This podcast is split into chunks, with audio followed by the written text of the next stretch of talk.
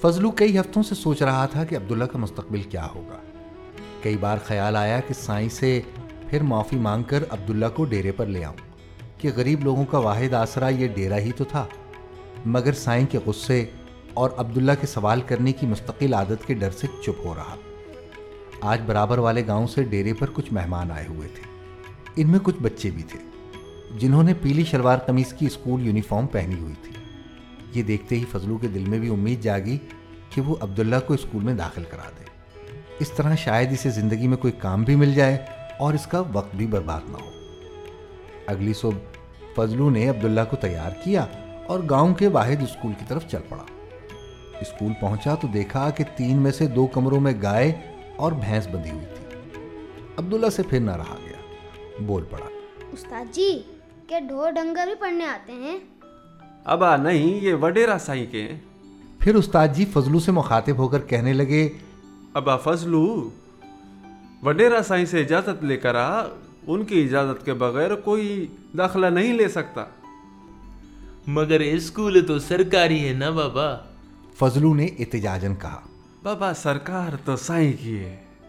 استاد جی نے لقمہ لگایا۔ تو استاد جی کتنے بچے پڑھ رہے ہیں اسکول میں؟ عبداللہ نے پھر سے ٹانگ اڑائی۔ بابا دو ہیں میرے بچے ہیں اس کے علاوہ وڈیرا سائی نے کسی اور کو اجازت نہیں دی۔ تو سائن کے بچے؟ ابا چریا وہ شہر کے بڑے اسکولوں میں ہوں گے۔ یہ غریبوں کے اسکول میں تھوڑے ہی آئیں گے۔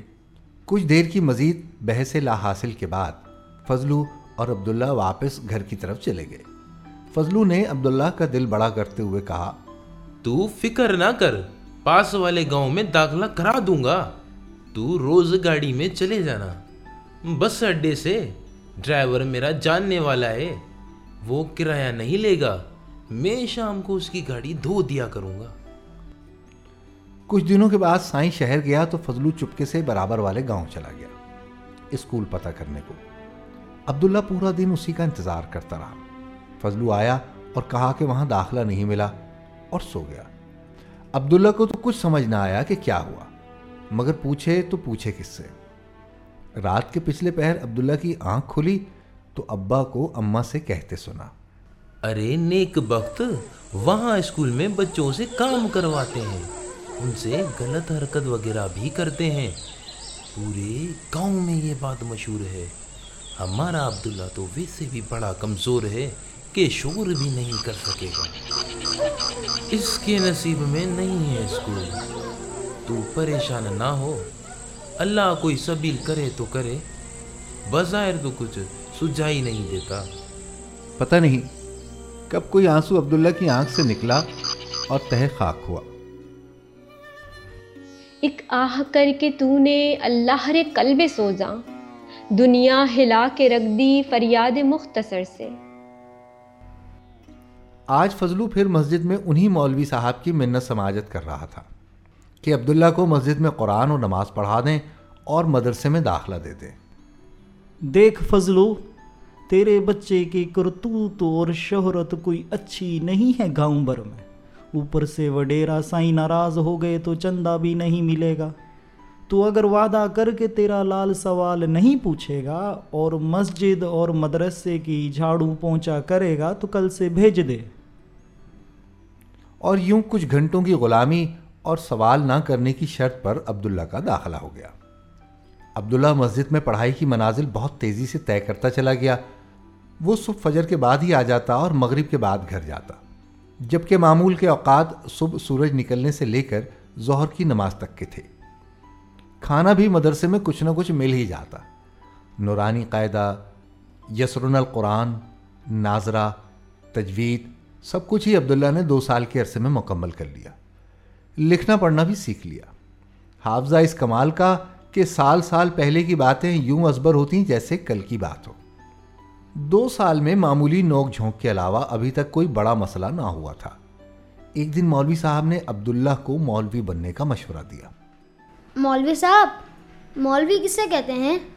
بھائی وہ شخص جو انسانوں کو اللہ کا راستہ دکھائے وہ مولوی ہوتا ہے۔ تو مولوی کو راستہ کون دکھاتا ہے؟ اسے دین کا علم راستہ دکھاتا ہے۔ تو لوگ دین کا علم حاصل کر لیں۔ مولوی کی ضرورت کیا ہے؟ لوگوں میں اتنی عقل نہیں ہوتی۔ تو مولوی کے پاس کہاں سے آئی؟ مولوی کو اللہ دیتا ہے۔ تو لوگوں کو کیوں نہیں دیتا؟ اور اس گفتگو کے بعد مولوی صاحب نے عبداللہ کو مولوی بنانے اور عبداللہ نے مولوی بننے کا خیال دل سے نکال دیا۔ مدرسے وہ اب بھی جاتا تھا۔ ایک استاد سے حدیث اور فقہ پڑھنے۔ مگر اب اس کے سوالوں کا سلسلہ دراز ہوتا جا رہا تھا۔ وما خلقت الجن والانس الا ليعبدون۔ اور میں نے جنوں اور انسانوں کو اس لیے پیدا کیا کہ میری عبادت کریں۔ آج کی کلاس مولوی صاحب نے اس جملے سے شروع کی۔ پوری جماعت نے اقرار میں سر ہلایا مگر عبداللہ کو بھلا آسان باتیں کب سمجھ آتی تھی مولوی صاحب سمجھ نہیں آیا۔ مولوی صاحب نے غصے میں عبداللہ کو دیکھا اور عربی اور اردو میں آیات اور اس کا ترجمہ پھر بیان کر دیا۔ مولوی صاحب بات نہیں بنی۔ اب مولوی صاحب کے صبر کا پیمانہ لبریز ہو چکا تھا۔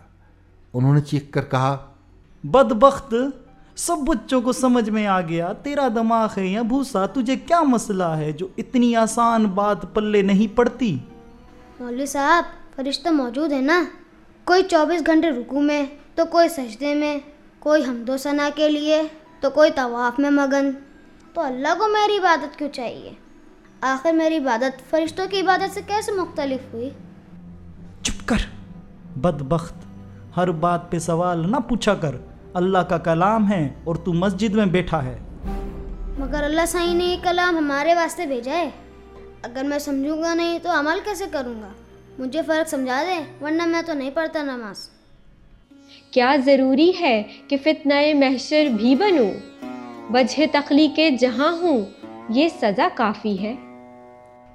عبداللہ کے یہ الفاظ پوری کلاس میں بجلی بن کر گرے۔ مولوی صاحب نے اس کفر کی پاداش میں ارتداد کا فتویٰ لگایا اور خبر گاؤں میں جنگل کی آگ کی طرح پھیل گئی۔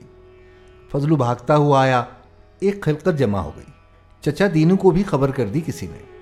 سمجھا بجھا کر عبداللہ سے کہا کہ معافی مانگ مگر عبداللہ نہ تو معافی مانگے نہ نماز پڑھے۔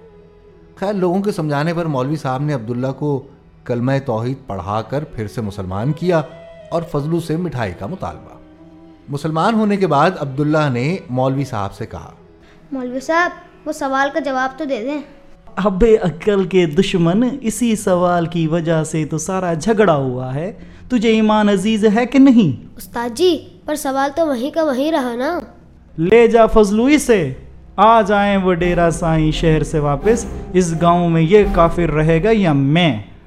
عبداللہ پر تو مولوی صاحب کی بات کا کچھ اثر نہ ہوا مگر فضلو کی جان نکلی جا رہی تھی۔ عبداللہ بمشکل گیارہ سال کا ہوگا مگر اس کے مسئلے پورے گاؤں کے برابر تھے۔ گھر پہنچتے ہی فضلو نے کہا عبداللہ آج تو مولوی بھی تیرا دشمن ہو گیا۔ سائیں تو پہلے ہی تجھ سے کھار کھاتا ہے۔ نہ دنیا سے یاری نہ دین سے دونوں ہی دشمن ہو گئے تیرا کیا ہوگا؟ ابا تو مجھے زہر لا دے تیری بھی جان چھٹے اور میری بھی۔ اتنے میں دروازے کے باہر کسی نے آواز لگائی۔ آنے والا چچا دینو تھا۔ چچا دینو نے معاملے کی نزاکت کو بھانپتے ہوئے بات کا رخ موڑا۔ عبداللہ تجھے بلی پسند ہے؟ ہاں چاچا بہت پسند ہے۔ اچھلتی کودتی کلا بازیاں کھاتی کلکاریاں بھرتی۔ اپنے دنیا میں مگن کیا وہ اپنے کسی بھی کام میں اللہ کی نافرمانی کرتی ہے؟ نہیں چاچا وہ کہیں نہیں سکتی۔ اس کے پاس اتنا دماغ تھوڑا ہی نہ ہوتا ہے۔ اور فرشتے کیا وہ گناہ کر سکتے ہیں؟ نہیں چاچا۔ ان کے پاس گناہ کا جذبہ نہیں ہوتا۔ تو عبداللہ یہی تو وہ من مرضی ہے جس کی وجہ سے انسان ممتاز ٹھہرا۔ اور اسی من مرضی کی وجہ سے پکڑ بھی ہوگی بیٹا۔ عبداللہ کو اپنے سوال کا جواب مل گیا، مگر فضلو کی پریشانی تو کچھ اور تھی۔ آخر کار فضلو نے عبداللہ کی ماں کے ساتھ مل کر ایک فیصلہ کر ہی لیا۔ اور وہ تھا عبداللہ کو اپنی بہن کے پاس پنجاب بھیجنے کا۔ فضلو کی بہن کی شادی پنجاب کے ایک دیہاتی گھرانے میں ہوئی تھی۔ امیر تو وہ بھی نہ تھے، مگر کم از کم ہاری نہ تھے۔ زمین کا ایک چھوٹا سا ٹکڑا تھا، اس کے شوہر اس پر کام کرتے تھے۔ اور اولاد کوئی تھی نہیں۔ اور یوں صبح سویرے پاؤ پھٹنے سے پہلے عبداللہ دکھی دل اور روتی آنکھوں کے ساتھ اپنے ماں باپ اور دینو چچا کو خدا حافظ کہہ کر روانہ ہو گیا۔ اشک نکلے ہے تعقب کا بہانہ کر کے۔ کوئی گھر میں نہ رہا تم کو روانہ کر کے۔ عبداللہ اپنی پھوپھی سے مل کر بہت خوش ہوا۔ صرف دو بندے ہی تو تھے گھر میں اور عبداللہ یوں بھی تنہائی پسند تھا۔ کچھ ہی دنوں میں پھوپھی نے عبداللہ کا نئی روشنی نامی سرکاری اسکول میں داخلہ کرا دیا۔ پیلی یونیفارم عبداللہ کو بہت پسند آئی۔ عمر کے اعتبار سے یوں تو عبداللہ کو پانچویں کلاس میں ہونا تھا، مگر اسے اے بی سی ڈی نہیں آتی تھی، لہٰذا گیارہ سال کی عمر میں اسے پہلی جماعت میں اپنی سے آدھی عمر کے بچوں کے ساتھ بیٹھنا پڑا۔ پورے اسکول میں ہیڈ ماسٹر کو چھوڑ کر فقط تین استاد تھے اور نہ مکمل فرنیچر، نہ بجلی اور پانی بھی وہ جو گھوڑے گدھے سبھی پیتے تھے۔ مگر عبداللہ کی پیاس تو علم سے ٹھیک ٹھاک بجھ رہی تھی۔ دو جماعتیں تین تین ماہ میں پھلانگتا چلا گیا اور صرف چودہ سال کی عمر میں نمی تک پہنچ گیا۔ اب بورڈ کے امتحان ہونے والے تھے، لہٰذا پورا سال پڑھنا تھا۔ سال کے شروع کے ہفتے میں ایک استاد نے عبداللہ کو بلایا اور نصیحت کی۔ بیٹا، تو مجھے بڑا پسند ہے۔ تو ذہین ہے، اچھے سوال پوچھتا ہے اور ہمیں معلوم ہے کہ ہم میں سے کسی کے پاس تیرے سارے سوالوں کے جواب بھی نہیں ہوتے۔ مگر دیکھ، یہ بورڈ کے امتحان ہیں۔ یہاں پوزیشن کے لیے زبردست مقابلہ ہوتا ہے۔ تو کوشش کر، اگر کوئی پوزیشن تو نے اٹھا لی بورڈ میں، تو اس بہانے شاید ہمارے اسکول کے بھاگ کھل جائیں اور سرکار یہاں پر کوئی مناسب عمارت اور انتظامات کروا دے۔ ہمیں بڑی امیدیں ہیں تجھ سے۔ اللہ تیرا حامی و ناصر ہو۔